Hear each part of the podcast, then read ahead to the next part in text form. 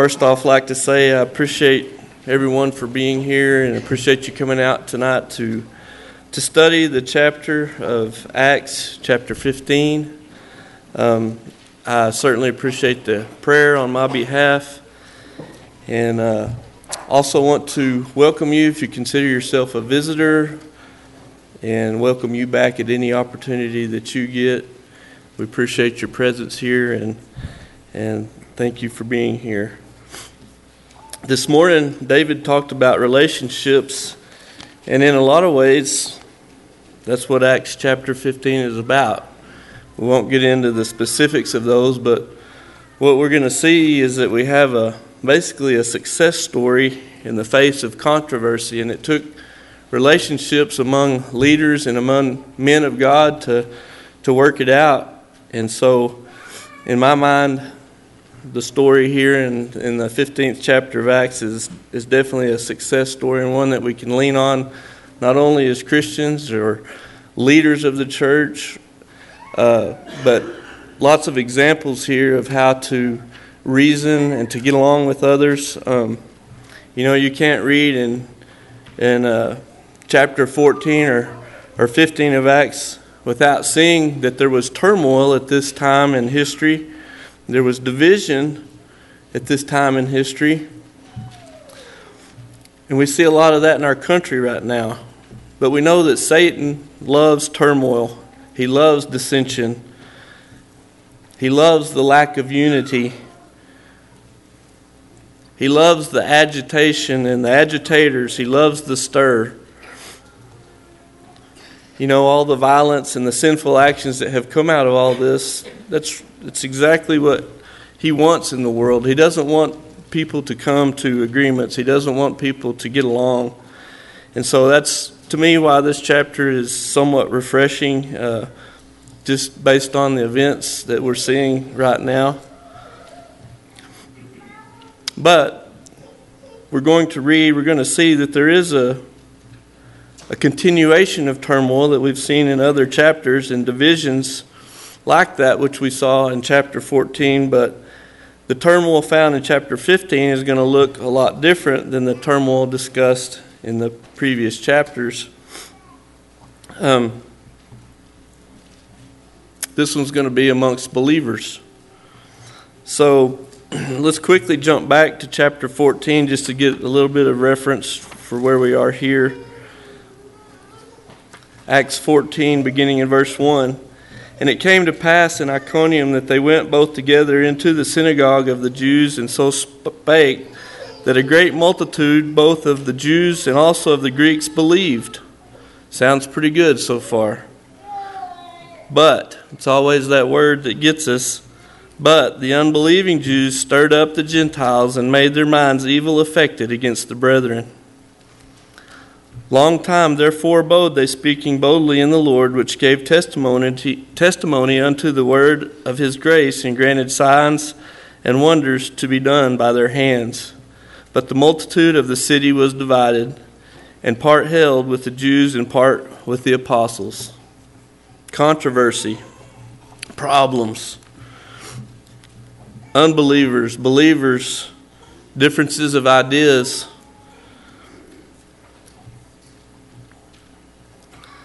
And it's the same thing that we see in society today agitators stirring the pot. There's a overall lack of commitment by mankind to let people be at peace, to let them come to a decision. There's always got to be an agenda, a push. Um, have to stir other people up. We have to incite others to act like we do, whatever opinion we may have. We have to we have to get everybody on our cause. Whether you call it rebellion or agitation, I don't know, but it's uh, it's very common in the world today, especially right now. Can't be civil anymore. Can't discuss things. We can't debate things. We can't reason out things. Opposing views want to get violent and radical and extreme so that there's no middle ground in which to make a decision. You know, the agitators, as we see on the nightly news, won't allow for any reasonable thought. But again, as we mentioned, this division is turmoil, it's of Satan. And we know why Satan enjoys division because he enjoys lies, he enjoys untruth, and we always find that embedded in these controversies.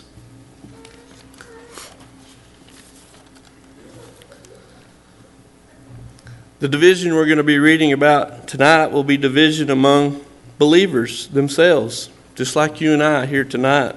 A little bit different circumstances in history, but you had Jewish Christians, those that had lived all their lives being a, the people of God that had seen or heard about Christ's death and his burial and his resurrection, that had lived a life under the Mosaical law, what I would call a Jewish Christian that had been converted to Christianity, if you will, versus Gentiles or non Jewish Christians. They had never really known God. They were outside of God's family. They had never been given a, a covenant or a, a, a plan of salvation, un, unlike these Jewish Christians.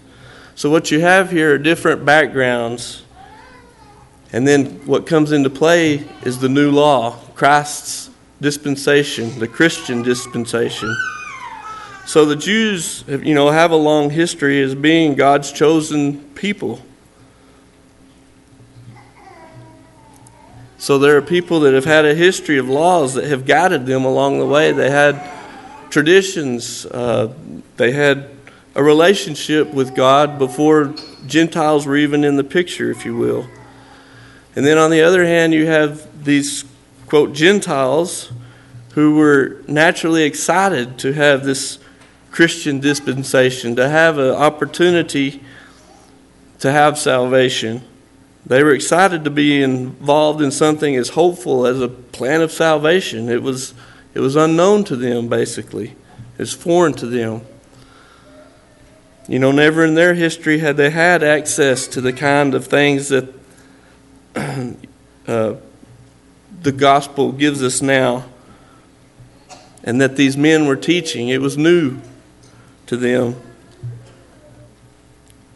Interesting Interestingly enough, the problem at this time going on in the church is kind of what we see going on in organized religion today. It really hasn't changed. What you have are the traditions of men versus the will of God.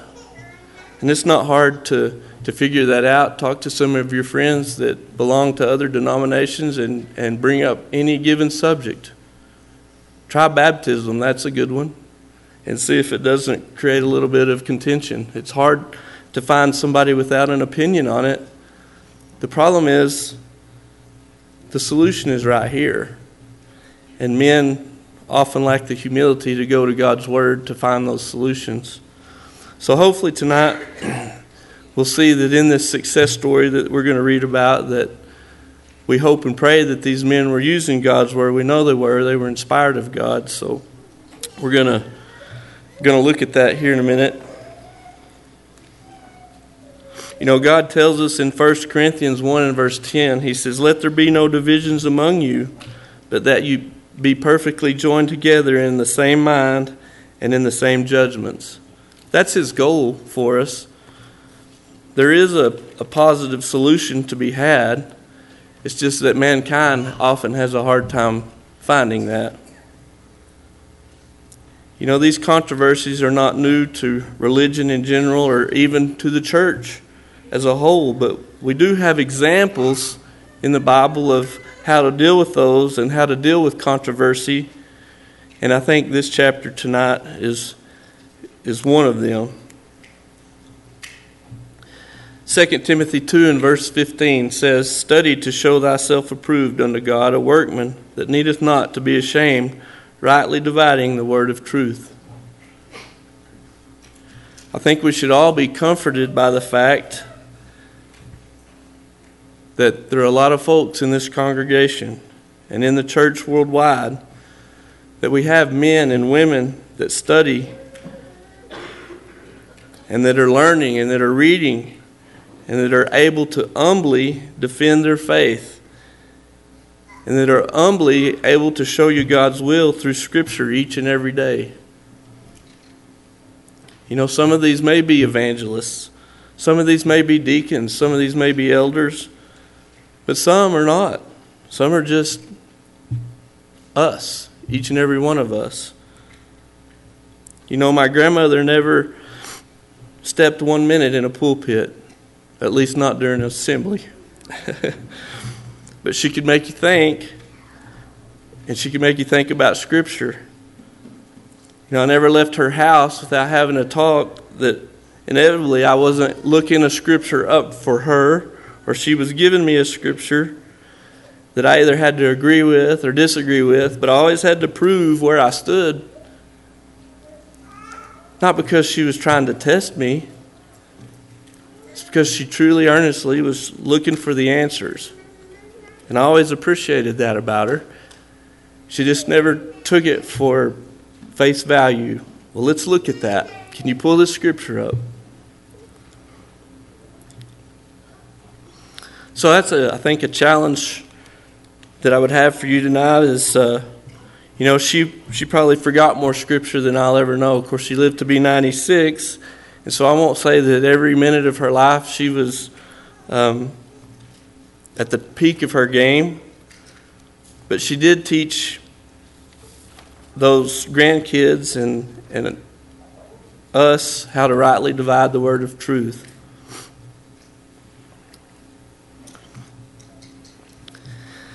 Before we uh, begin the reading, I just wanted to kind of give a, an analogy or a, an example.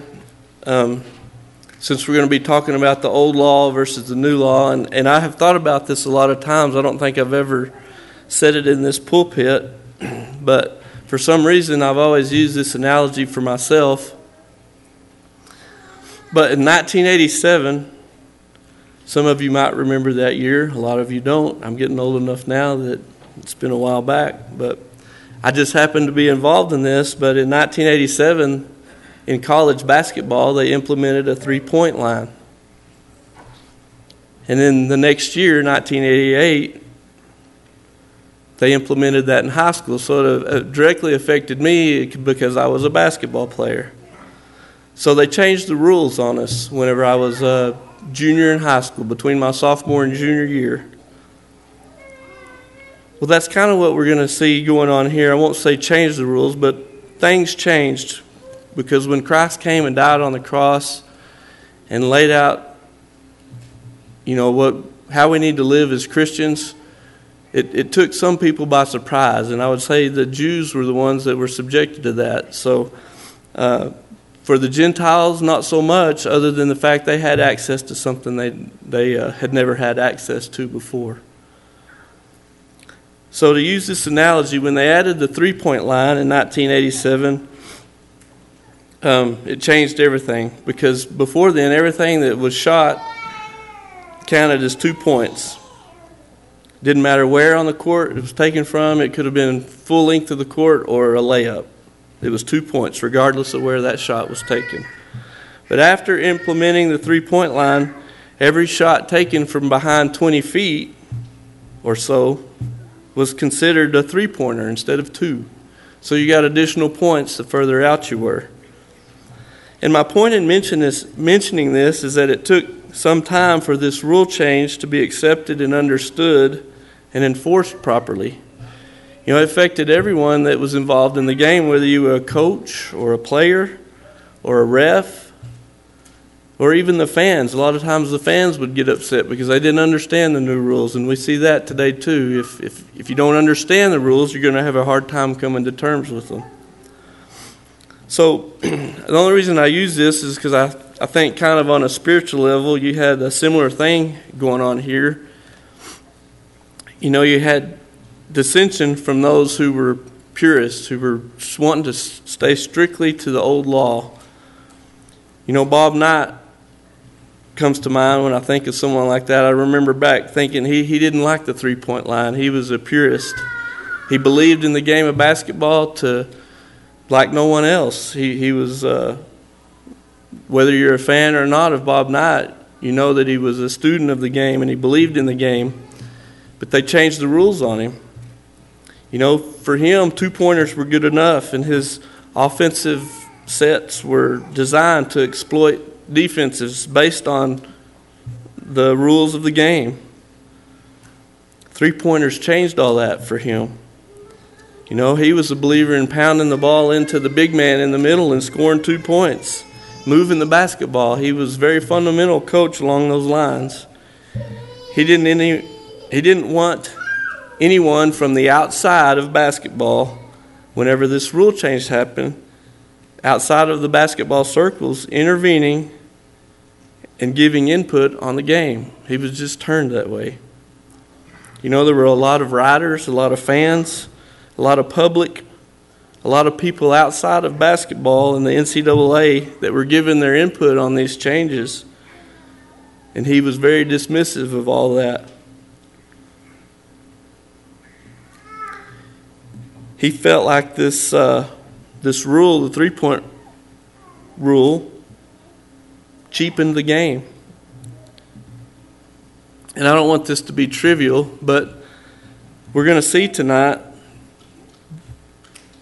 that the Jews were somewhat like Bob Knight and the old law.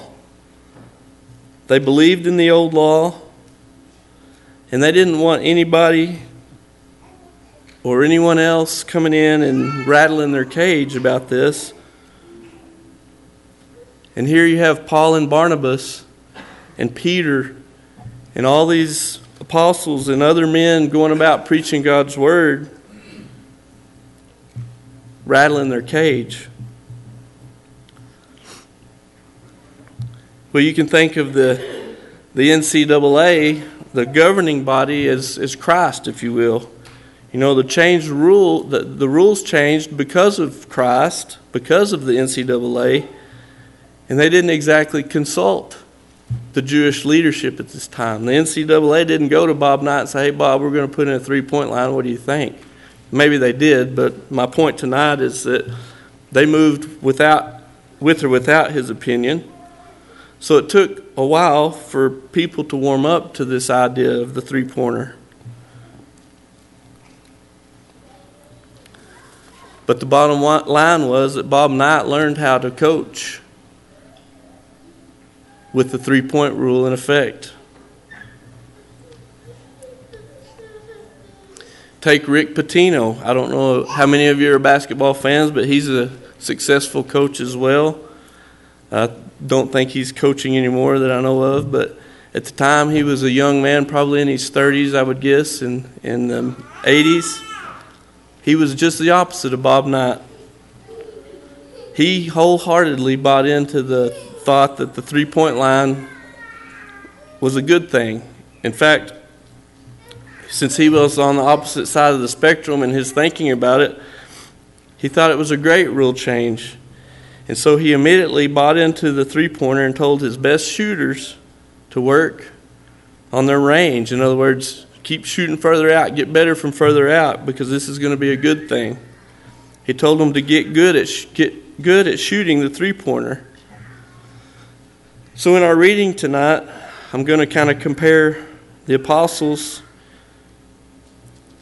and the Gentiles and even Cornelius, like we saw in chapter 14, even Paul and Peter as kind of the Rick Pitinos. They were forging a new way pretty fast. They saw that the benefits outweighed the negatives that Christianity was the answer, that Christ was the answer, and that stepped on the toes of Jewish Christians who really hadn't come to terms with the rule changes. So, what we have tonight in our reading are those that were staunch supporters of the old. They wouldn't accept the new, just like we talked about Bob Knight. We have those, on the other hand, on the opposite end of the spectrum, that accepted the new wholeheartedly and helped others believe that the changes were good.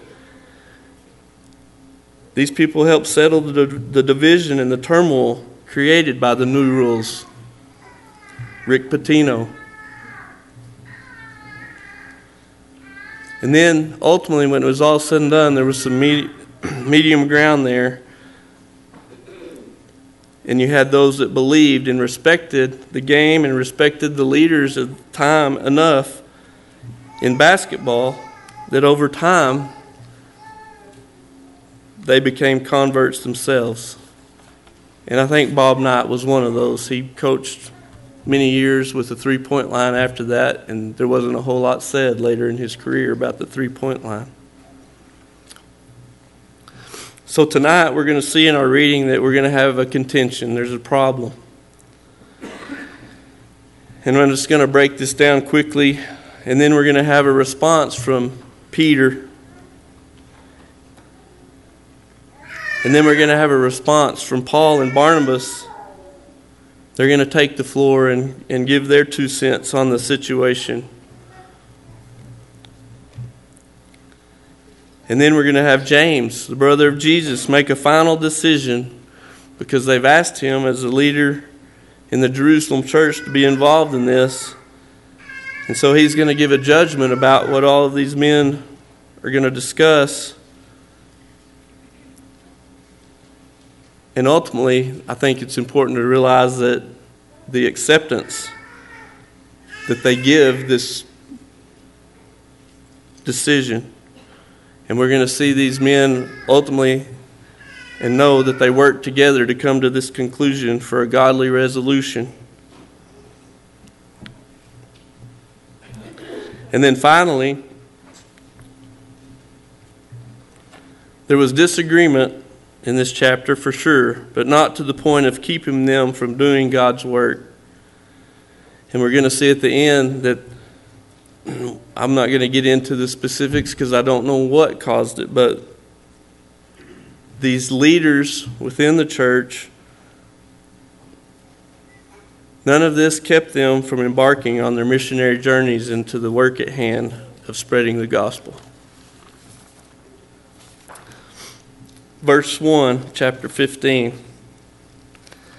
It says, And certain men which came down from Judea taught the brethren and said, Except you be circumcised after the manner of Moses, you cannot be saved. So that pretty well sets up the controversy, doesn't it? So what you have is a, an old law teaching. But you have new law preachers, men inspired by God to preach the gospel. And I think at this point in the chapter, they've not come to terms with, the, with this problem themselves, to be honest, because these were Jewish men. It says, When therefore Paul and Barnabas had no small dissension and disputation with them, they determined that Paul and Barnabas and certain other of them should go up to Jerusalem unto the apostles and elders about this question. So, Paul and Barnabas are going to be called in here to help resolve this dispute about circumcision. You know, things are going to go pretty well here as they're going on their journey. Uh, it says, In being brought on their way by the church, they passed through Phenice and Samaria and they caused great joy unto all the brethren. So these men were somewhat famous. Um, the people knew them, they enjoyed seeing them, they enjoyed hearing them. These were educated men. It was a cause of great joy to have them come through. And it says, When they were come to Jerusalem, they were received of the church and of the apostles and elders, and they declared all things that God had done with them. So they had a lot of good works go on on their travels. And when they got to uh, Jerusalem, the church brought them in, the leadership there, and all the other apostles and elders that were there. And Paul and Barnabas basically relayed their story of their journey and of the good things that had happened.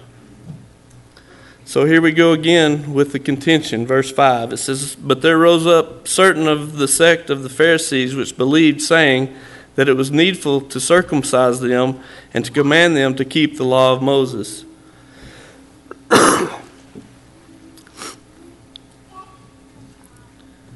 So that sets the stage for us. There's the contention.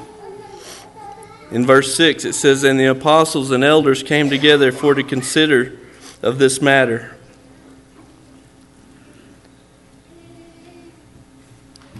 So, basically, uh, this is just the leading in to what's fixing to happen. What's what? How are we going to resolve this? Well, we don't know yet, but we do know Peter's going to get involved. And so, verse 7, it says, And when there had been much disputing, Peter rose up and said unto them, Men and brethren, ye know how that a good while ago God made choice among us that the Gentiles, Gentiles by my mouth should hear the word of the gospel and believe. And God, which knoweth the hearts, bare them witness, giving them the Holy Ghost, even as he did unto us, and put no difference between us and them purifying their hearts by faith. Now, therefore, why tempt ye God to put a yoke upon the neck of the disciples which neither our fathers nor we were able to bear? But we believe that through the grace of the Lord Jesus Christ we shall be saved, even as they.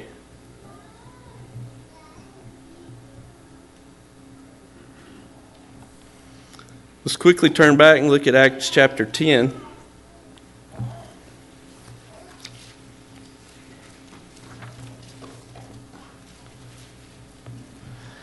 in Acts chapter 10 verse 34 and 35 and again this is this is Peter. It says then Peter opened his mouth and said of a truth I perceive that God is no respecter of persons. But in every nation he that feareth him and worketh righteousness is accepted with him so basically this is what he's conveying to them let's move on now in the same chapter Acts chapter 10 and verse 44 it says, While Peter yet spake these words, the Holy Ghost fell on all of them which heard the word, and they of the circumcision, that means the Jews, which believed, were astonished, as many as came with Peter, because that on the Gentiles also was poured out the gift of the Holy Ghost.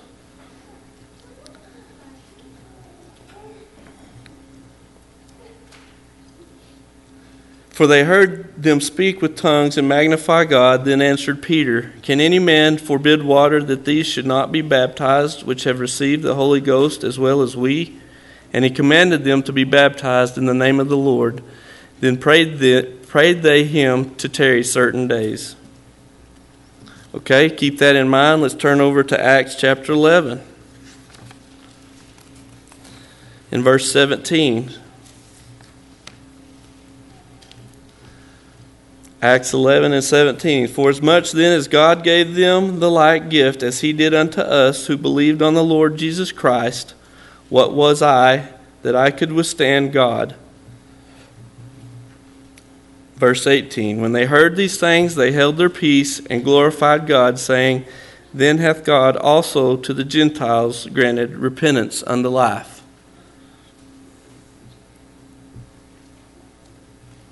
So here's where Peter's perspective in. He's been chosen by God to convey this message to the Gentiles.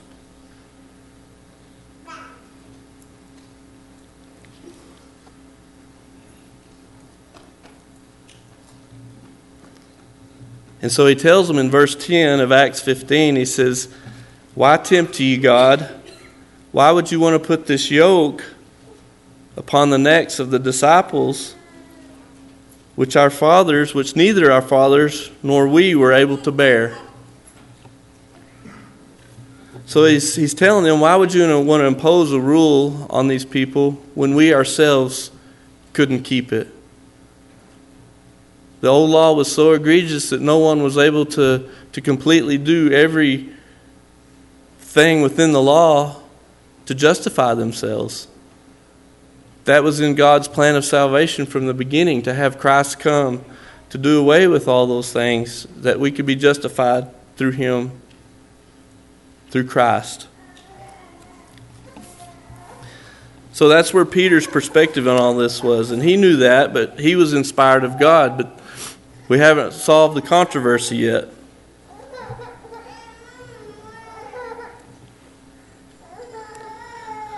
Whether it was a new dispensation that had replaced the old law and taken its place or not, we can see clearer at the time. We can see clearer now than they did at the time because of Scripture and the written record we have. So we can look back on these verses and we can read them and, and keep it all in perspective. And they didn't have the benefit to be able to do that.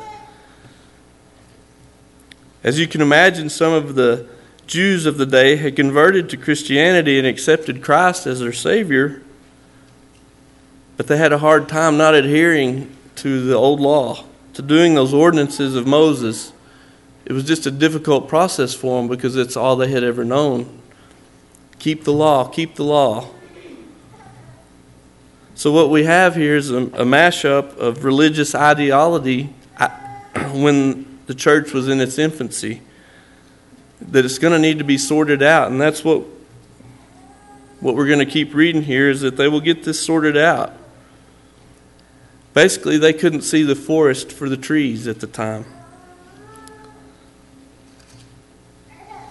You know, it wasn't like once Jesus died on the cross, there was an immediate acceptance or a denial of the old law of Moses. You know, with Christianity today, we have Scripture to educate us regarding some of these issues. But here, you had lots of opposing groups pushing for certain beliefs.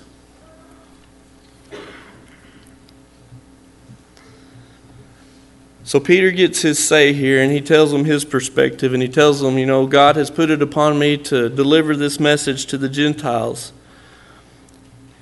So, next up are Paul and Barnabas, and they're going to be allowed to speak on this controversy.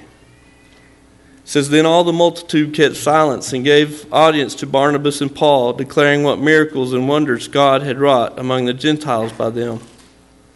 So, just a one small paragraph sentence about Paul and Barnabas here, but basically a lot of respect for these two men because of number one, what they had done, number two, who they were, number three, who they represented. They represented God and they were sincere men. And they were just preaching the fact that they had had a lot of success and that basically the will of God was being fulfilled in their travels. And it says the multitude kept silence. We don't get a lot of that these days when someone's speaking in a crowd like this when it's contentious.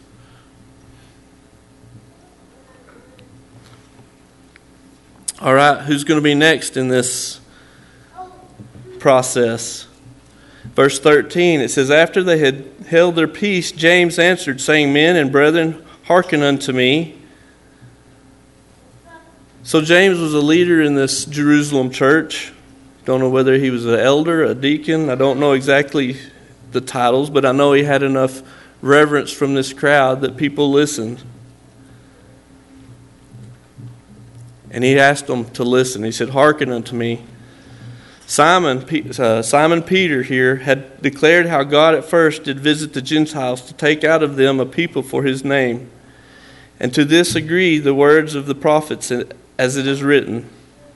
After this, I will return and will build again the tabernacle of David, which is fallen down, and I will build again the ruins thereof, and I will set it up. That the residue of men might seek after the Lord, and all the Gentiles upon whom my name is called, saith the Lord, who doeth all these things. Known unto God are all his works from the beginning of the world. Wherefore, my sentence is basically his final judgment on this he had the authority here to, to make a ruling or a judgment that we trouble not them which from among the Gentiles are turned to God.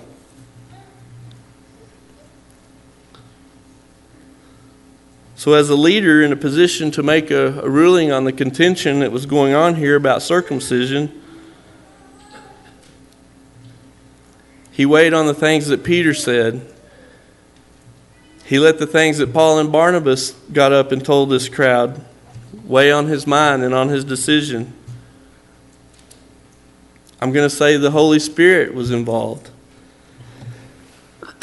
Excuse me. But basically, he states here that the calling of the Gentiles is part of God's divine plan. He just reiterates exactly what these three men had already supported. He said this was known to God from the beginning. In other words, it's God's will to make Gentiles part of God's family.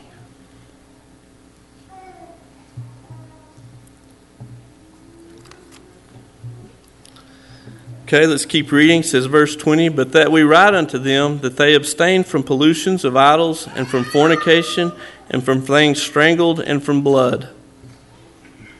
I'm going to I'm going to move on past that and I'll come back to that verse. But it says, For Moses of old time hath in every city them that preached him being read in the synagogues every Sabbath day.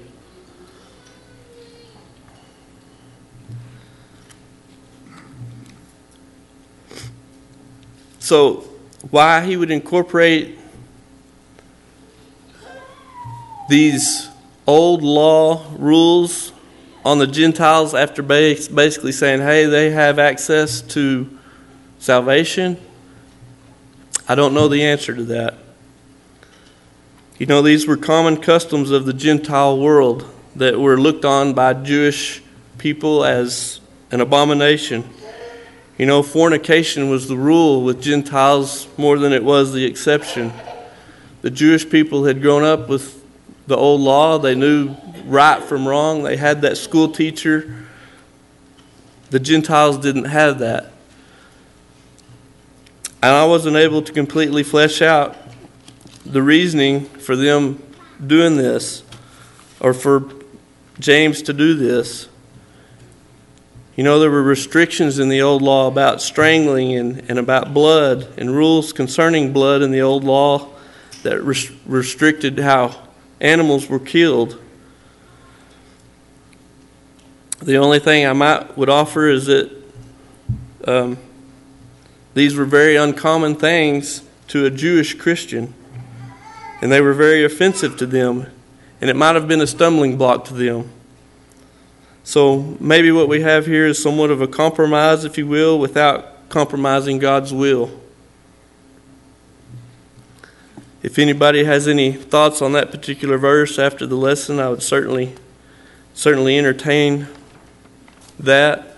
Um, but for now, let's move on. It says, For Moses of old time, oh, verse 22. Then pleased it the apostles and elders with the whole church to send chosen men of their own company to Antioch with Paul and Barnabas, namely Judas, surnamed Barsabbas, and Silas, chief men among the brethren.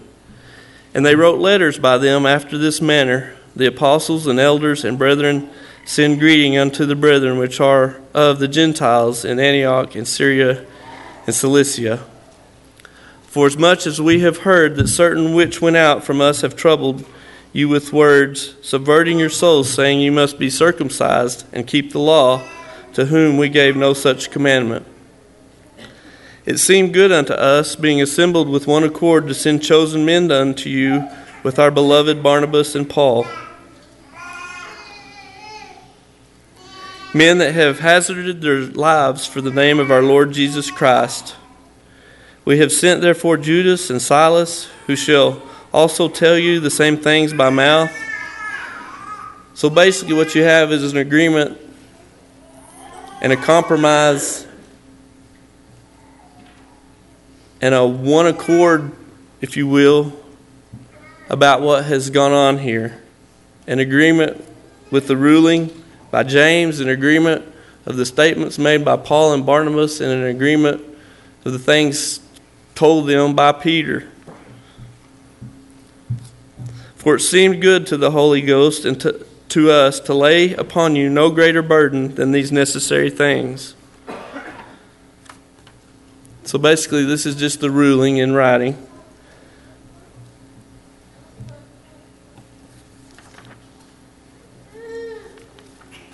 That ye abstain from meats offered to idols, and from blood, and from things strangled, and from fornication, from which if ye keep yourselves, ye shall do well, fare ye well. So there's that similar exhortation. So when they were dismissed, they came to Antioch, and when they had gathered the multitude together, they delivered the epistle, which when they had read, they rejoiced for the consolation. So basically, that's the end of that train of thought about the controversy at hand, the circumcision part of the story, the old law versus the new law. Were Gentiles going to be held to that, or were they going to be allowed access to Christ and the new law? So I think it's pretty well summed up by these men who got up and spoke from God's Word and spoke with the help of the Holy Spirit. The last part of this chapter is kind of strange to me because you have all these men still gathered and going about doing the work. And they kind of get in another controversy, but it's on a minor level. So I still think of all this thing, these things as a success. But it says, verse 32 And Judas and Silas, being prophets also themselves, exhorted the brethren with many words and confirmed them. And after they had tarried there a space, they were let go in peace from the brethren unto the apostles. Notwithstanding, it pleased Silas to abide there still. So basically, these men were ready and willing to stay and work, to do what it took to spread the gospel. Paul also and Barnabas continued in Antioch. Here again, men willing to work for the cause of Christ, teaching and preaching the word of the Lord with many others also. And some days after Paul said unto Barnabas, Let us go again and visit our brethren in every city where we have preached the word of the Lord and see how they do. So basically, now they're making plans to go on another missionary journey to spread the word. and Barnabas determined to take with them John, whose surname was Mark. But Paul thought not good to take him with them, who departed from them from Pamphylia and went not with them to the work. So there was a little bit of internal controversy here among the preachers and the evangelists and the, the apostles about who was going to go with who to do this work. But I guess in my mind, that's minor controversy when compared to the big picture of the gospel of Christ. It even goes on to say in verse 39 And the contention was so sharp between them that they departed asunder one from the other. And so Barnabas took Mark and sailed into Cyprus, and Paul chose Silas and departed, being recommended by the brethren under the grace of God. And he went through Syria and Cilicia, confirming the churches. You know, just because they had a little disagreement here on the end about who was going to go with who and and where they were going to go possibly these men never wavered from preaching the gospel. These men remained steadfast even unto death for the cause of Christ they were unwavering they were faithful they were resolute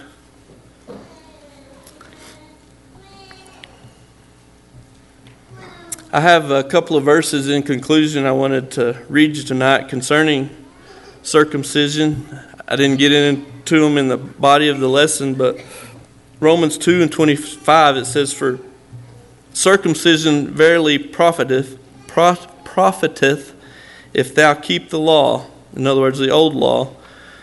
But if thou be a breaker of the law, thy circumcision is made uncircumcision. Colossians 2 and verse 11 it says, In whom also are ye circumcised with the circumcision made without hands, in putting off the body of the sins of the flesh by the circumcision of Christ.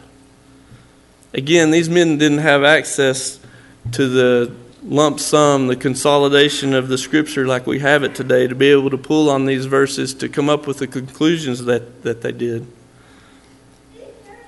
But they did have the Holy Spirit, they did have the blessing of, of the Lord Himself.